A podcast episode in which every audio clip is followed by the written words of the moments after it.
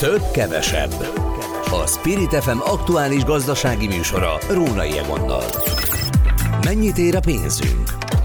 Hogyan érintenek minket a gazdasági intézkedések?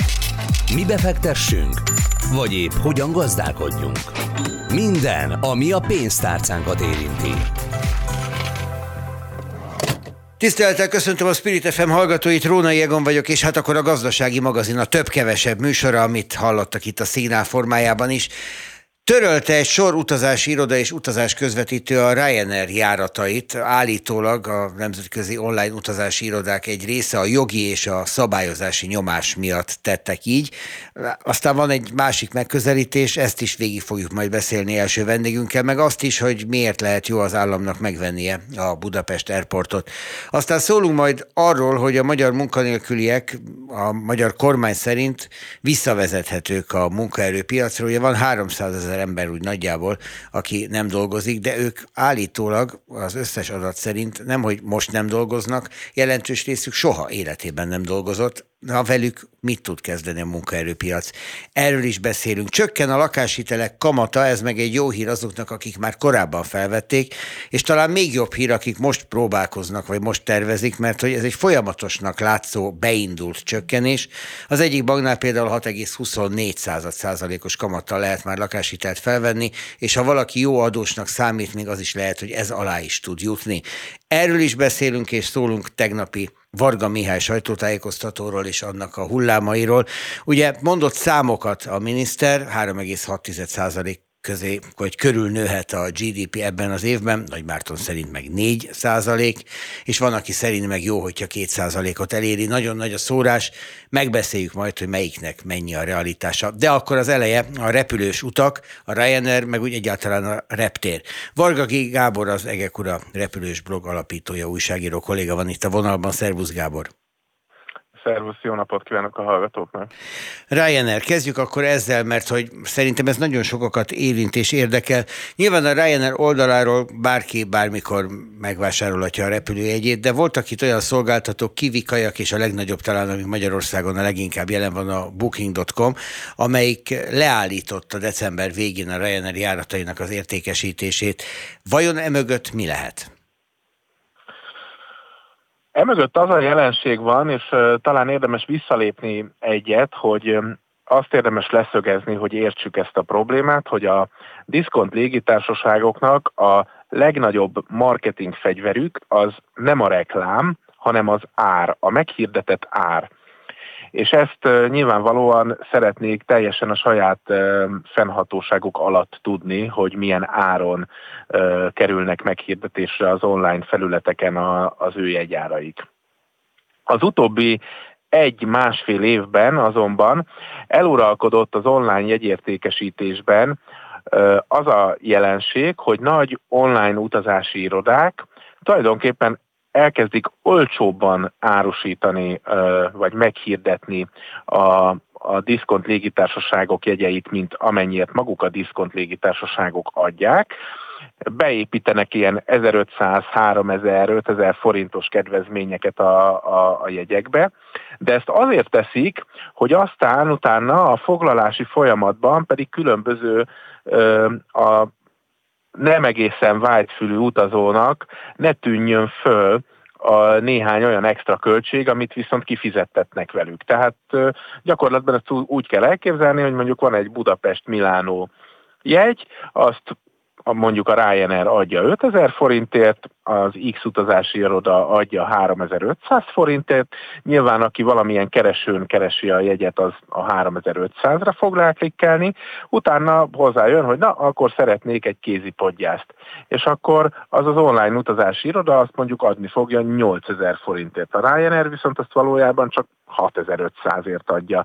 És akkor ezeknek a kis apró különbségeknek a szaldója a végén az, hogy ezek az utazási irodák tök jól keresnek ezen, és hát nyilván a Ryanair is jól keresne, csak a Ryanair ezt észrevette, és mivel neki egyáltalán nem komfortos az, hogy teljesen más árakkal dolgoznak az utazási irodák, ezért bevezettek egy olyan módszert, hogy aki harmadik félen keresztül foglal Ryanair járatot, annak egy át kell esnie egy a Ryanair oldalán egy azonosítási procedúrán, aminek ráadásul díja is van. Na, és itt van ebben a dologban a csavar, hogy tulajdonképpen az online utazási iroda nem tudja lemenedzselni azt, hogy a nála a repülőjegyet vásárolt embertömegek valóban megcsinálják ezt az online azonosítási eljárást. Ennek hiányában viszont a Ryanair nem engedi őket online becsekkolni, és akkor itt előáll az a rendkívül sok konfliktussal terhelt helyzet, hogy tulajdonképpen az online utazási iroda nem teljesíti pontosan úgy a szerződéses kötelezettségeit az utas felé, ahogy azt kellene, generál ez egy csomó konfliktust, de neki nincs erőforrása arra, hogy ezeket a konfliktusokat kezelje, úgyhogy most akkor az lett a megoldás, hogy nem értékesítik. Itt igazából tehát valójában arról van szó, hogy adva van egy utas, és aki szembe jön vele, mindenki rajta akar keresni. Így van, így van. Lehetőleg ráadásul úgy, hogy az utas ne vegye észre, vagy ne gondolja azt, hogy neki ez így többe kerül. Végül az utasnak többe került?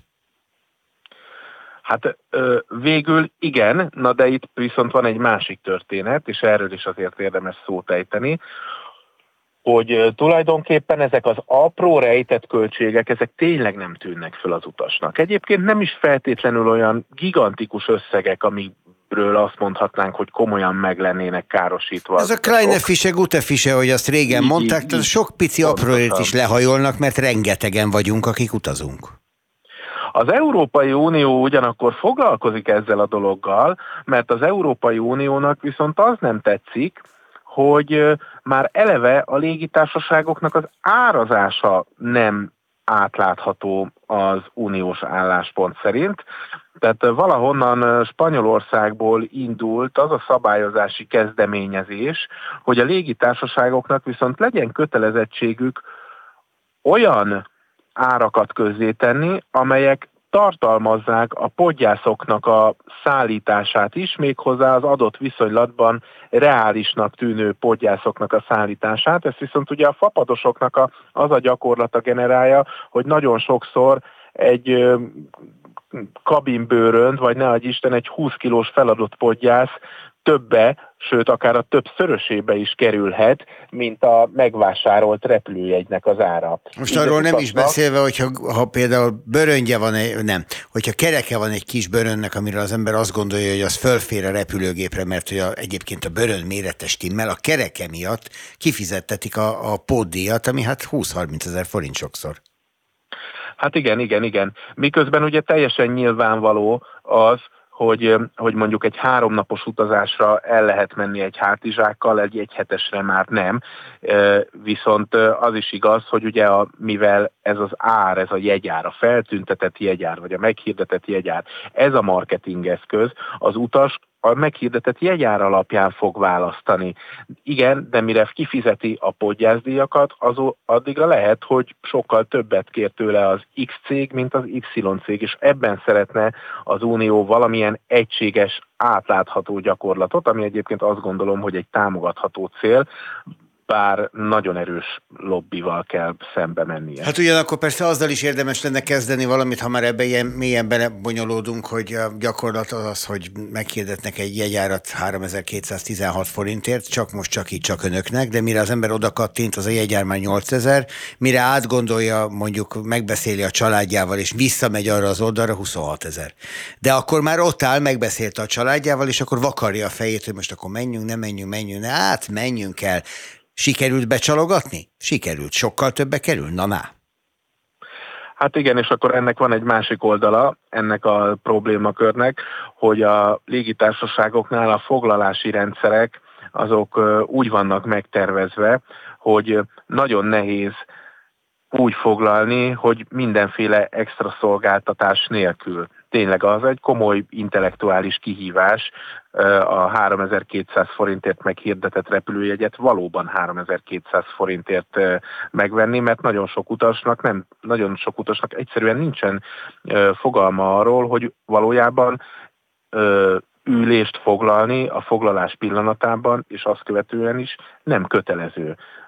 Biztosítást foglalni nem kötelező. Kézipodgyászt foglalni nem kötelező. Parkolást é, rendelni nem muszáj. És így tovább, persze. Pontosan, persze. igen. Tehát mire a nettó jegyár bruttó jegyárá válik, óriási különbségek alakulnak ki, és egyáltalán nem biztos, hogy ugyanaz a jegyár sorrend alakul ki az X cégnél, meg az Y cégnél, tehát, tehát valóban itt azért nagyon komoly versenyjogi probléma. És akkor még vannak. egy megjegyzést, abszolút tisztességtelen gyakorlatnak gondolom, hogyha én a házastársammal együtt szeretnék ülni, hiszen együtt vesszük a jegyet, egy pillanatban vesszük a jegyet, akkor azért felárat kell fizetnem, vagy pedig integethetek neki a gép másik végéből, mert oda sorsoltak ki.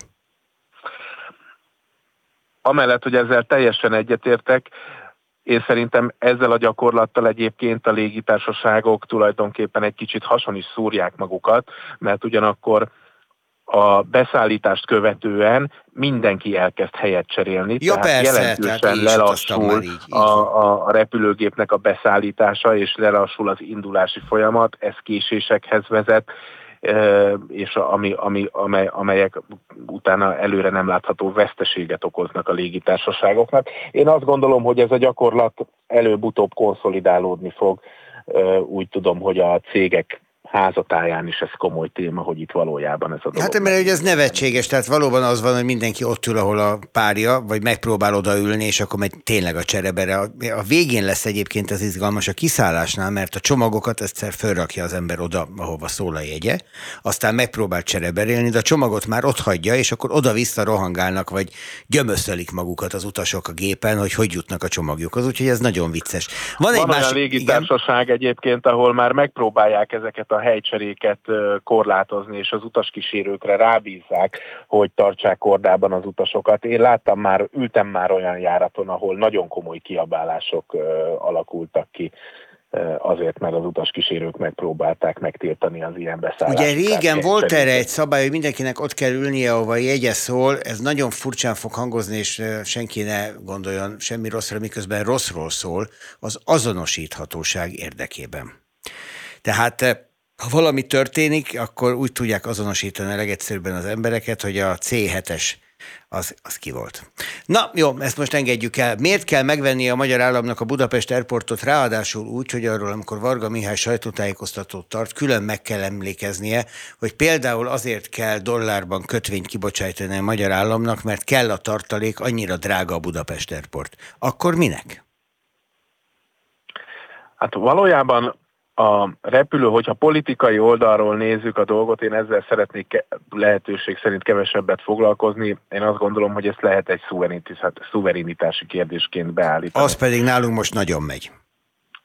A, hogyha szakmai oldalról nézzük meg a dolgot, akkor a repülőtérnek a járatfejlesztési politikája, a repülőtéren tapasztalható minőség, az igenis a magyar turizmusnak egy nagyon meghatározó eleme, tehát ilyen módon a repülőtéren keresztül nagyon hatékonyan lehet befolyásolni a turizmusban végbe menő folyamatokat. Ez egy nagyon fontos szempont.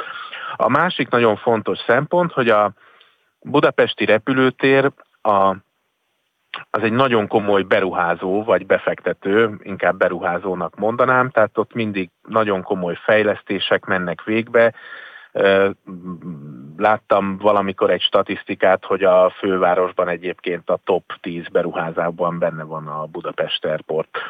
És, és hát nyilván ezek a beruházások is nagyon fontosak a kormány számára. Tehát ilyen módon szerintem teljesen érthető, hogy miért szeretné a magyar állam a repülőteret, különös tekintetben tel egy olyan országról beszélünk, ahol ugye tulajdonképpen vannak még azért közforgalmú repülőterek, de hát a flagship repülőtér, meg az egyetlen repülőtér az itt majdnem, hogy ugyanaz.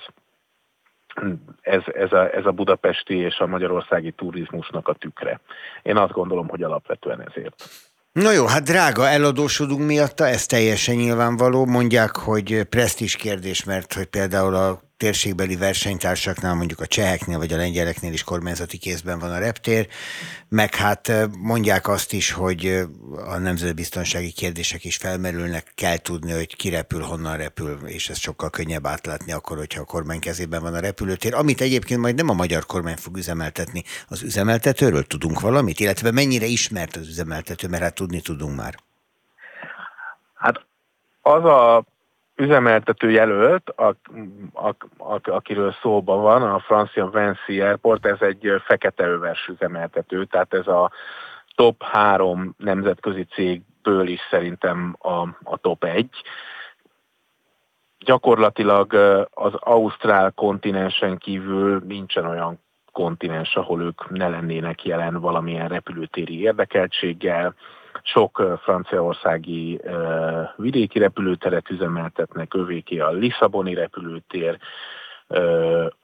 Osaka, Kansai repülőtér, Dél-Kelet-Ázsiában, Latin-Amerikában, Közép-Amerikában és még az Egyesült Államokban is jelen vannak. Több mint 70 repülőteret üzemeltetnek egy, egy rendkívül profi és nagyon nagy cégről. Van. Akkor ez nem egy rossz döntés, nem egy rossz referencia, többit meg meglátjuk leginkább a finanszírozási hátterét mindennek. Köszönöm szépen, hogy ezeket elmondtad. Varga G. Gábor, az Egekura repülős blog alapító főszerkesztője volt a vonalban. Szervusz Gábor!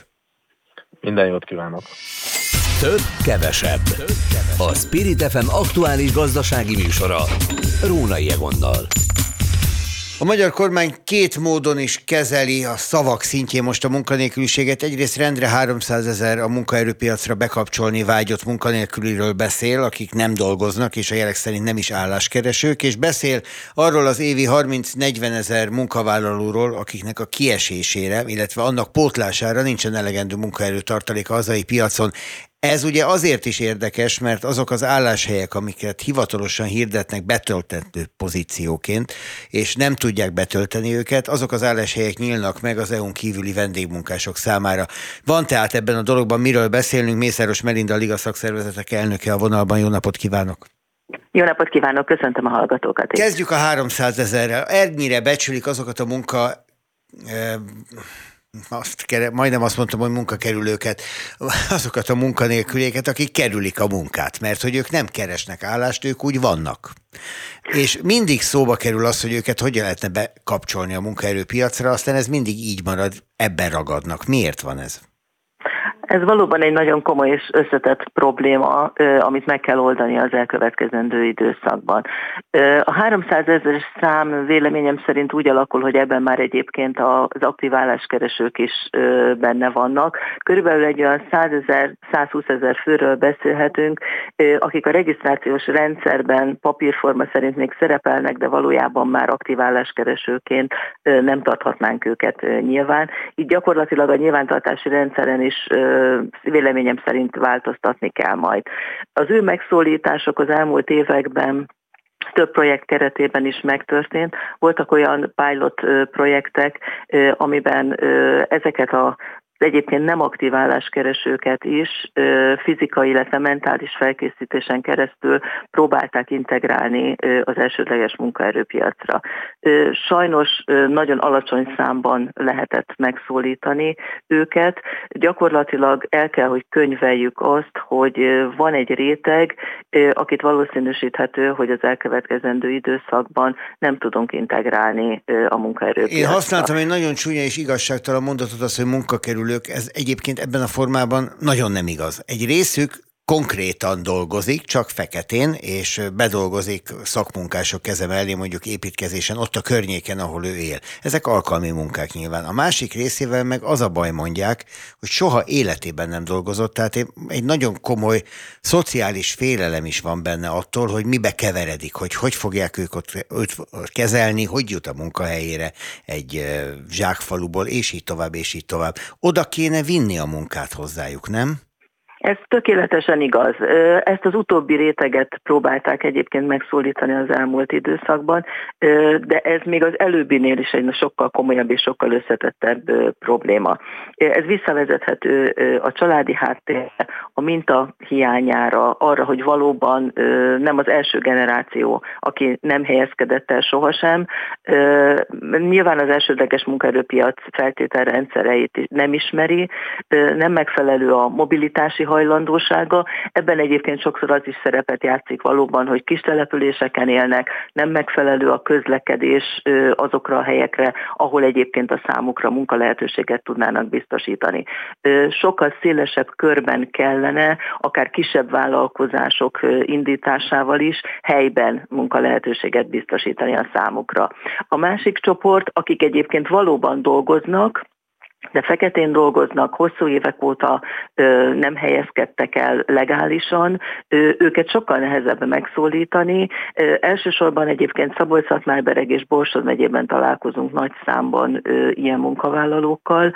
Ö, az ő integrálásuk az elsődleges munkaerőpiacra mindig is sikertelen volt. Úgy ítélik meg, ö, hogy sokkal rentábilisabb, ö, hatékonyabb az ő számukra, az ő megítélésük szerint, hogyha a fekete munkát választják. Ezt egy egyébként az ellenőrzések számának és hatékonyságának a növelésével lehetnek kiszűrni.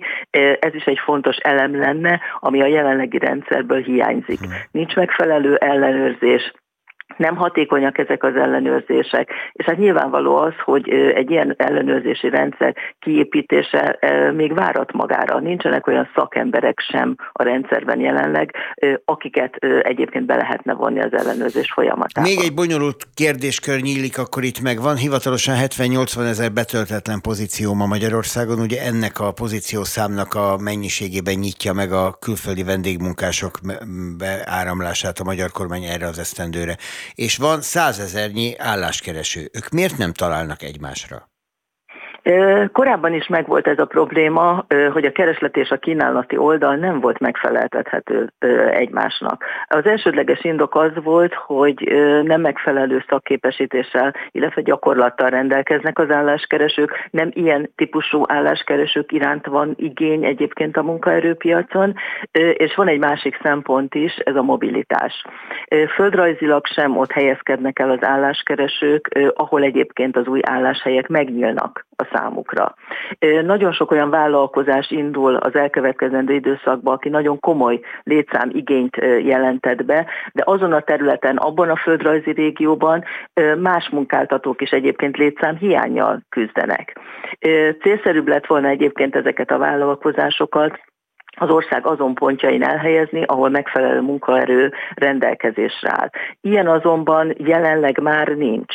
Hmm. Vannak olyan területek, ahol nagyobb létszámú egyébként az álláskeresők száma, de ezek az újonnan érkező vállalkozások nem olyan pozíciókat hirdetnek, nem olyan munkavállalókat várnak, akik egyébként az álláskeresési regiszterben szerepelnek, vagy akik már ott sem jelennek meg, de potenciálisan egyébként papírforma szerint megszólíthatók azok lennének. Persze legyünk megengedők, nagyon nehéz vállalkozást építeni úgy, hogy azokhoz építjük a vállalkozást, azoknak találjuk ki, akik épp egy adott területen állást keresnek. Az átképzés megoldás lehetne, ez megint egy állami program kellene, hogy legyen, gondolom.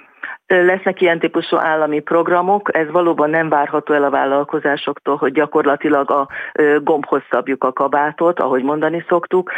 Ennek ellenére egyébként a regisztrált álláskeresők egy jelentős része képzésekkel, átképzésekkel elhelyezhető lesz az elkövetkezendő időszakban a munkaerőpiacon. Ha megnézzük egyébként, hogy milyen képesítéssel, szakképesítéssel rendelkeznek, akkor nagyon komoly meglepetést is okozhatnak a számunkra, hiszen ilyen típusú típusú szakmákkal egyébként állnak rendelkezésre megfelelő munkahelyek. A problémát az okozza, hogy csak papírforma szerint rendelkeznek ezekkel a szakképesítésekkel, soha nem dolgoztak a szakmájukban, nem ismerik a szakterületeket, és nem ismerik az új kihívásokat. Tehát hiába Erre van szakképzettsége, majd, hogy nem, mint egy átképzés, úgy kellene elkezdeni vele, de hát ezek szerint Igen. lehet, hogy érdemes lenne. Van itt még egy téma akkor a végére, a vendégmunkások témája. Ugye van egy viszonylag szigorúra szabott és szigorúra sikerült törvény, amit évvégén elfogadott a parlament, az EU-n kívüli állampolgárok beutazásának és tartózkodásának jogszabályait írta át, de ezek a szabályok egyúttal azt is megszabják, hogy hogyan lehet és milyen álláshelyeket betölteni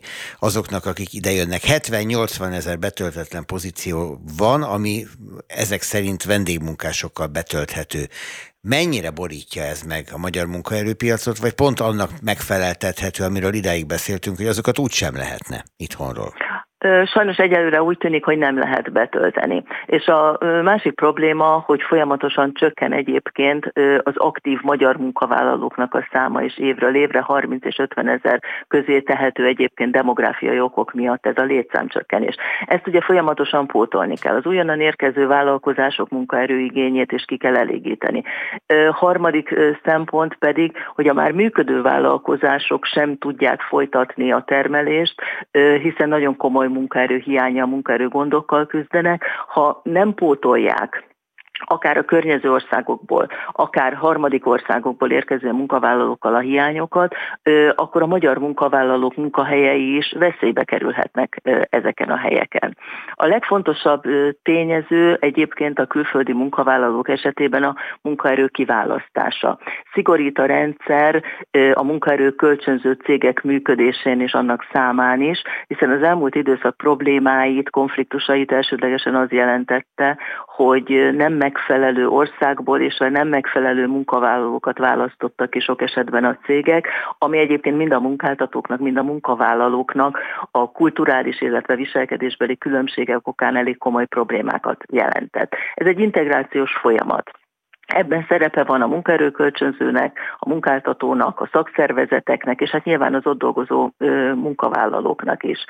A létszámok eddig okoztak problémát, nekünk egyébként bérletörő hatásról sem számoltak be az érdekképviseletek jelenleg. Hosszú távon azonban a bérek tekintetében és a bértárgyalások vonatkozásában hordoz veszélyt, hogyha nagyon nagy létszám és nagyon nagy arány jelenik meg egy-egy munkáltatónál a külföldi munkavállalók, vendégmunkások körében, hiszen ebben az esetben nehéz lesz majd érdekképviseleteket működtetni, és nem lesznek olyan szervezetek, akik a munkavállalók képviseletében a bértárgyalásokat lefolytathatják. Ugye volt egy, egy elképzelés, azt hiszem a, talán a szocialista párt valamelyik képviselője, jól emlékszem, Komiát Imre fogalmazta azt meg, hogy kötelezni kellene a ideérkezőket egyfajta szakszervezeti tagságra, sőt, hát létre kellene hozni nekik egy szakszervezeti rendszert, amiben ez az érdekképviselet akár a bérek, akár az életkörülmények, akár a szociális ellátás tekintetében érvényesíthető lenne. Hát ezt a szabályozást egyébként az esélyegyenlőségi szempontokat is figyelembe véve nagyon nehéz lenne meghozni, hiszen akkor a magyar munkavállalókról is ilyen módon kellene gondolkodnunk az elkövetkezendő időszakban. Nyilván egy szakszervezeti vezető részéről ez egy ideális állapot lenne, hogyha mindenki érdekképviseleti tag lenne, és ezáltal ugye egységesen tudnának fellépni a munkavállalók.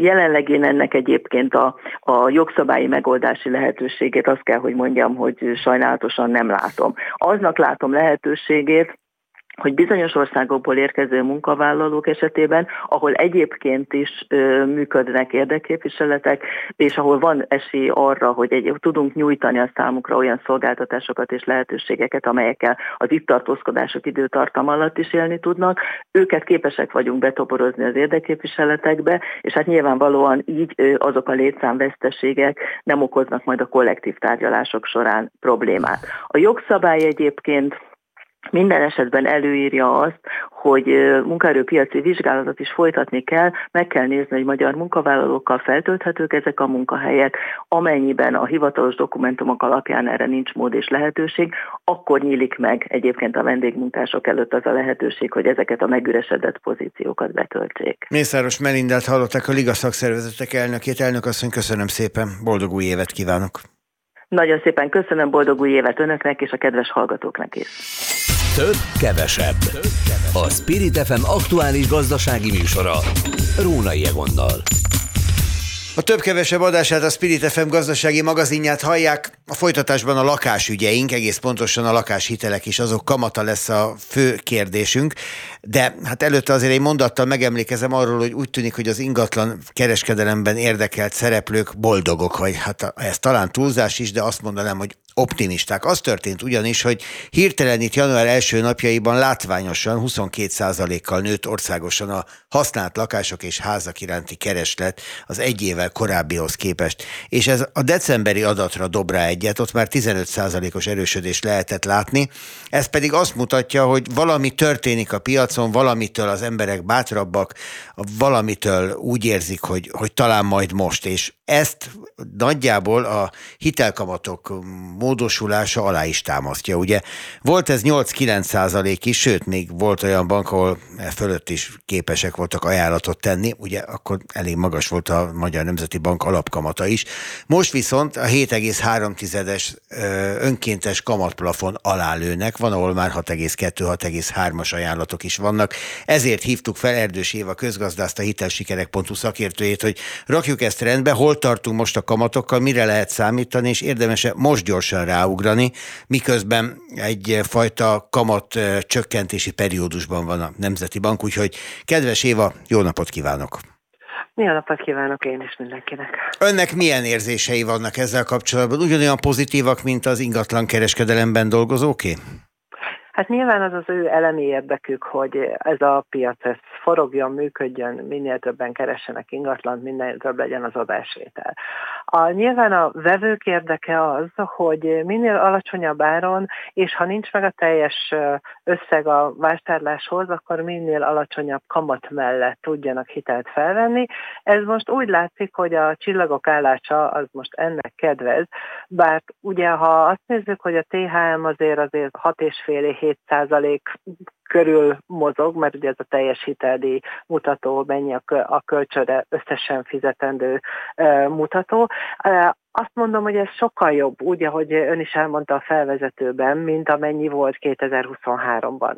Tehát azért egy, azért ezben érezhető ez a 3-4 százalékos csökkentés, ami itt van, és nem beszél, ne beszéljünk, vagy beszéljünk arról is, hogy a csak plusz hitel is megjelent, ami nyilván egy másik rétegnek ad lehetőséget, ahol legfeljebb fix 3 százalékos kamatozású hitelről beszélünk. Tehát én azt gondolom, hogy a felhajtó erő az innen keletkezett. Miközben, hogyha azt mondjuk, hogy az egyik banknál van 6,24 százalékos kamat, ez az előzményekhez képest micsoda megkönnyebbülés, milyen szép szám.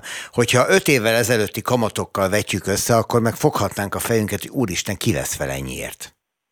Igen, de ugye ez minden viszonylagos. Tehát, hogyha megnézzük a, mindig a gazdasági környezetet, és akkor a jegybanki alapkamatot vagy az inflációt, mindig ugye ahhoz képest kell megállapítani, hogy ez most sok és kevés, vagy kevés, de hogy az eddigi beszélgetéseinkben is megállapítottuk mindig a végén, hogyha fel is veszem azt a, a kölcsönösszeget, és én azt mondom, hogy ez most egy kedvező lehetőség a mostani környezethez képest, ha ez változni fog, akkor mindig van lehet lehetőségem arra, hogy kiváltsam egy másik típusú hitelre. Ezt mennyi időközönként engedik meg a bankok ezekkel a hitelekkel? Hányszor lehet megtenni, és mennyit kell várni mondjuk erre?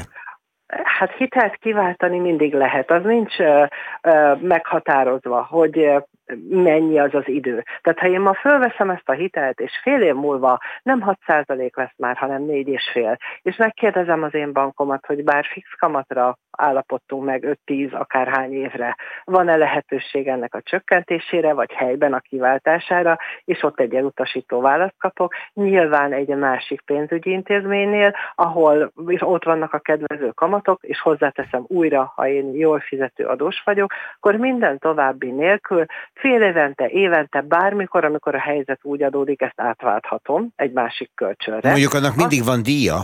Így van, ezt szerettem volna hozzátenni, de most megelőzött, hogy azt kell mérlegelni, hogy a hitel kiváltás kapcsán nekem majd mekkora költségem lesz. Tehát amikor most szerződünk, akkor meg kell azt nézni, hogy az előtörlesztésnek mennyi lesz a költsége. Ezt mindig érdemes valami nagyon kicsi díjban elfogadni. Tehát, hogyha egy összegben mondjuk visszatörlesztem legyen, annak a díja 30 ezer forint, és akkor azt gondolom, hogy az teljesen rendben van, illetve az új hitelnél, hogy milyen kedvezményeket kapok, hogy mondjuk elengedik az értékbecslés díját, vagy ilyen hitelbírálati díjat, vagy mit tudom én, még ugye ezerféle ilyen díjjal találkozhatunk. Tehát egy nyilván ezt össze kell hasonlítani, és ennek függvényében mérlegelni, hogy ezt mikor éri meg megtenni. Ugye van az a pillanat, amikor drágább mondjuk egy olcsóbb hitelre váltani, mint megmaradni a, a drágábbi korábbi hitelben, mert hogy annyi lenne a váltás költsége, hogy egyszerűen nem éri azt meg. Majd még várjunk egy kicsit. E, így is lehet, de ugye az is megfontolandó, hogy ha nekem a hátralévő futamidőből már nincs sok. Tehát azt mondom, hogy van még egy évem akkor is érdemes megnézni. Tehát, hogyha nagy a hitelnek a kezdetén vagyok, vagy még magas a tartozásom, és azt mondom, hogy vissza van még a futamidéből legalább tíz év, de akár öt is, akkor azt a kamat mértéket, amennyivel kedvezőbbre átváltom, az már ugye az én nyereségem. Tehát nem mindegy, hogy két-három százalékkal kevesebb mértékbe kell visszafizetnem mondjuk a fennálló 15 millió forintos tartozásomat. Azért ezt ugye a teljes képbe együtt kell nézni. Hát hogy ne. Nagyon nagy különbség van, ugye én matekból sosem voltam túlságosan jó, úgyhogy ezt én megmerem így kérdezni, hogyha valaki felvet mondjuk 7,3-7,4-jel hitelt, ilyen számok voltak a kedvező számok mondjuk fél évvel ezelőtt még, és most meg azt látja, hogy 6,24, akkor érdemes ebbe most belekapnia, és azt mondani, én... hogy akkor gyorsan változtassunk. Én azt gondolom, hogy talán emiatt az egy százalék miatt nem lenne érdemes. Tehát, hogyha a tendenciát figyeljük, akkor látszik, hogy ez egy csökkenő tendencia. A váltást én valahol olyan minimum 2%-nál lőném be. Uh-huh. De, de ugye ez, ez mindenki vál, hiszen akkor van érezhető hatása a törlesztő részletre is, és mindenféle másra. De ez ugye egyéni, tehát mindenki, a számok azok sajnos elég exakt tudománynak minősül a matematika, tehát ugye ezt mindig ki lehet kalkulálni, hogy mennyi az annyi, és én azt gondolom, hogy ehhez mindig lehet segíteni segítséget kérni, akár a bankban is, hogy egy ilyen kalkulációt kapjak, vagy hogyha ők erre nem hajlandók, akkor nyilván egyéb segítséget is igénybe tudnak venni, és akkor feketén-fehéren kiderül, hogy egy százalékért változnot, változtatnom, vagy várjak még, hát ha lesz ebből két százalék is, és majd akkor meglép. Jó, nyilván nem hüvelykúj szabály, amit mondott, de iránymutatónak ez a két százalék, ez fontos lehet, és köszönjük szépen, hogy ezt elmondta. Szerintem, aki az utóbbi időkben vett fel fel hitelt, most aggódva várja, hogy mennyire fog ez lemenni, tehát hogy érdemes lesz-e váltani, és mennyivel lesz beljebb a magas havi törlesztő részletekkel. Nyilván ez hosszú távon is kérdéses. Most hogy állunk a bedölt hitelekkel az elmúlt időszakban? Mennyire mozdította meg ez a borzalmasan változó hitelpiac ezeknek a hiteleknek a létét? Igen, erről általában ilyen hullámokban ilyen három havonta, fél évente vannak ilyen jelentések, hogy éppen most hol állunk, és ugye a legutolsó jelentés az éppen évvége felé volt, amikor is mondták, hogy eh, hát a nem fizető eh, hitelek azoknak a száma növekszik. Nyilvánvalóan akkor, hogy az az infláció ez folyamatosan fölfelé mutató irányt vett, amikor ez megnyugszik, és a jövedelmi helyzethez képest már sokkal stabilabban tudjuk a havi kiadásainkat tervezni, akkor lehetséges, hogy az elmaradásokból vannak olyan hitelek, amik visszajönnek. De még mindig hozzáteszem, hogy nem figyelünk kellőképpen arra, hogy amikor egy hosszú távú hitel szerződést kötünk, az hosszú távon e, vár el tőlünk előre tekintést. Valamint van egy másik dolog, amit mindig el szokott mondani, és akkor most én megismétlem ön helyett, hogyha baj van, nem menekülni kell, nem úgy tenni, mintha nem történne semmi, mint a struc, hanem bemenni a bankfiókba, és tárgyalni, időt nyerni, mert hogy azzal már itt életet nem, de lehet, hogy ingatlan nyerünk. Így van, és alkalmazkodni kell a változó környezethez. Nem kell attól félni, hogyha mondjuk van egy ingatlanunk, de van egy olyan hitelünk, amit nem tudunk fizetni, hogy megnézzük azt, hogy azt az ingatlant, ha én értékesítem, és nem a végrehajtó, és nem a bank, és egy másikat keresek úgy, hogy kifizetem a tartozásomat, akkor, akkor megoldódik az élethelyzetem, és nem köröm szakadtáig ragaszkodni ahhoz az egy dologhoz, amit elkezdtünk. Tehát én azt gondolom, gondolom, hogy sokkal inkább együtt kell élnünk azzal, hogy a világ változik, és mi is akkor tudjuk az életünket jól a helyén kezelni, hogyha ezzel a világgal együtt változó módon tudjuk a döntéseinket meghozni, ami nagyon nehéz, ezt hangsúlyozom, de mégiscsak a mi érdekünket szolgálja, hogy ne fordulhasson az elő, hogy eljutunk egy árveréshez vagy egy végrehajtáshoz. Erdős Éva jó tanácsait hallották, közgazdász és a hitelsikerek.hu szakértője, hát hitelsikereket kívánok mindenkinek. Önnek is Éva, minden jót! Köszönöm, viszont hálásra! Több, kevesebb. A Spirit FM aktuális gazdasági műsora. Rónai Egonnal. Varga Mihály megtartotta tegnap rendes évelei sajtótájékoztatóját, ahol számokkal is szolgált, és ezek a számok, ezek azóta is vita témáját szolgáltatják. Egyébként ezek a számok most már hetek, hónapok óta, mert hogy ezek rendre nem azonosak azzal, ami végül a valóságban megtörténik. Gondoljunk csak arra, hogy mekkora volt a hiánycél, és mekkora lett végül. Ugye itt eh, volt egy 3,5%-os eh, deficit cél a 2023-as költségvetésben, most nagy valószínűséggel 6 vagy a fölötti deficit lesz százalékokban mérjük. Ehhez képes kell értelmeznünk, vagy értenünk Varga Mihály mondatait. De vajon így kell -e? Regős Gábor, a Makronom Intézet szakmai vezetője a vonalban. Jó napot kívánok! Jó napot kívánok, köszöntöm a hallgatókat. Szabad-e, kell-e, lehet-e kételkednünk abban, amikor egy miniszter nagyon komolyan kiáll egy sajtótájékoztatón, és tényszámokként mondja a várt adatokat? Ugye kételkednünk mindig szabad és kell. Ugye előzetes adatok vannak, tehát a 4593 milliárd forintos pénzforgalmi hiány, ami elhangzott, az talán úgy már készpénznek vehető, itt egyébként jövő kedden fog megjelenni a hivatalos adat. Ugye ezt az adatot egyébként a pénzügyminisztérium készíti, tehát erről azért vélhetően van fogalma a miniszternek. Ugye ami még kérdés, és ami egy kicsit bonyolultabb adat, az az eredményszemléletű hiány. Ugye ez az, aminél most kérdés, hogy 5%, 6% mennyi lesz. Ugye itt 5,9 vár legújabban a minisztérium, de hát ezt azért egy kicsit bonyolultabb kiszámítani. Itt ugye kapásból, ahhoz, hogy tudjunk mondani egy GDP arányos adatot kell egy GDP, és hát nyilván egy január 5-én még GDP sincs, tehát ez majd április elején várható, addig persze mindig vannak becslések, mindig lehet számolgatni, meglátjuk, mi lesz a tényadat. Mennyire drámai a helyzet akkor, amikor egy kormány rögzít egy hiánycélt, 2,9, lesz abból mondjuk 6% körüli, és az utolsó időkben is, tehát itt még az utolsó hónapokban, október, november, vélhetőleg decemberben is nő a hiány. Tehát láthatóan nem tudta megállítani a hiány növekedését az évközben, miközben az duplájára szaladt. Ugye 3,9-ről indultunk, a 2,9 az az idei évre vonatkozik. Igen, igen, valóban. és ebből lett 5,2, majd most legújabban 5,9. Ugye az, hogy az év végén magas a hiány, azt megszoktuk az elmúlt években, tehát akkor is magas volt, amikor az év egészét tekintve egyébként alacsony hiány sikerült összehozni egy csomó kifizetést általában ekkorra időzítenek, ugye évvégén még minden, mindennel el kell számolni. Hát a korábbi években ez nem volt megszokott, aztán jött a koronavírus és megszokott lett, aztán megjött még egy háború, és még inkább megszokott lett. Hát nyilván ez sem feltétlenül egyébként magyar ö, specialitás, de nyilván az a jó, ha sikerült tartani a hiányt. Hát most sajnos sok tényező van, ami miatt ez, ez nem tűnik úgy, hogy megvalósul. Ugye a pénzforgalmi hiánynál az uniós források visszatartása, ez az eredményszemléleti hiányt egyébként csak részben érinti. Nyilván annyiban érint, hogy ekkor ebből nem lesz adóbevétel, elszámolásilag előleg ezt nem érinti.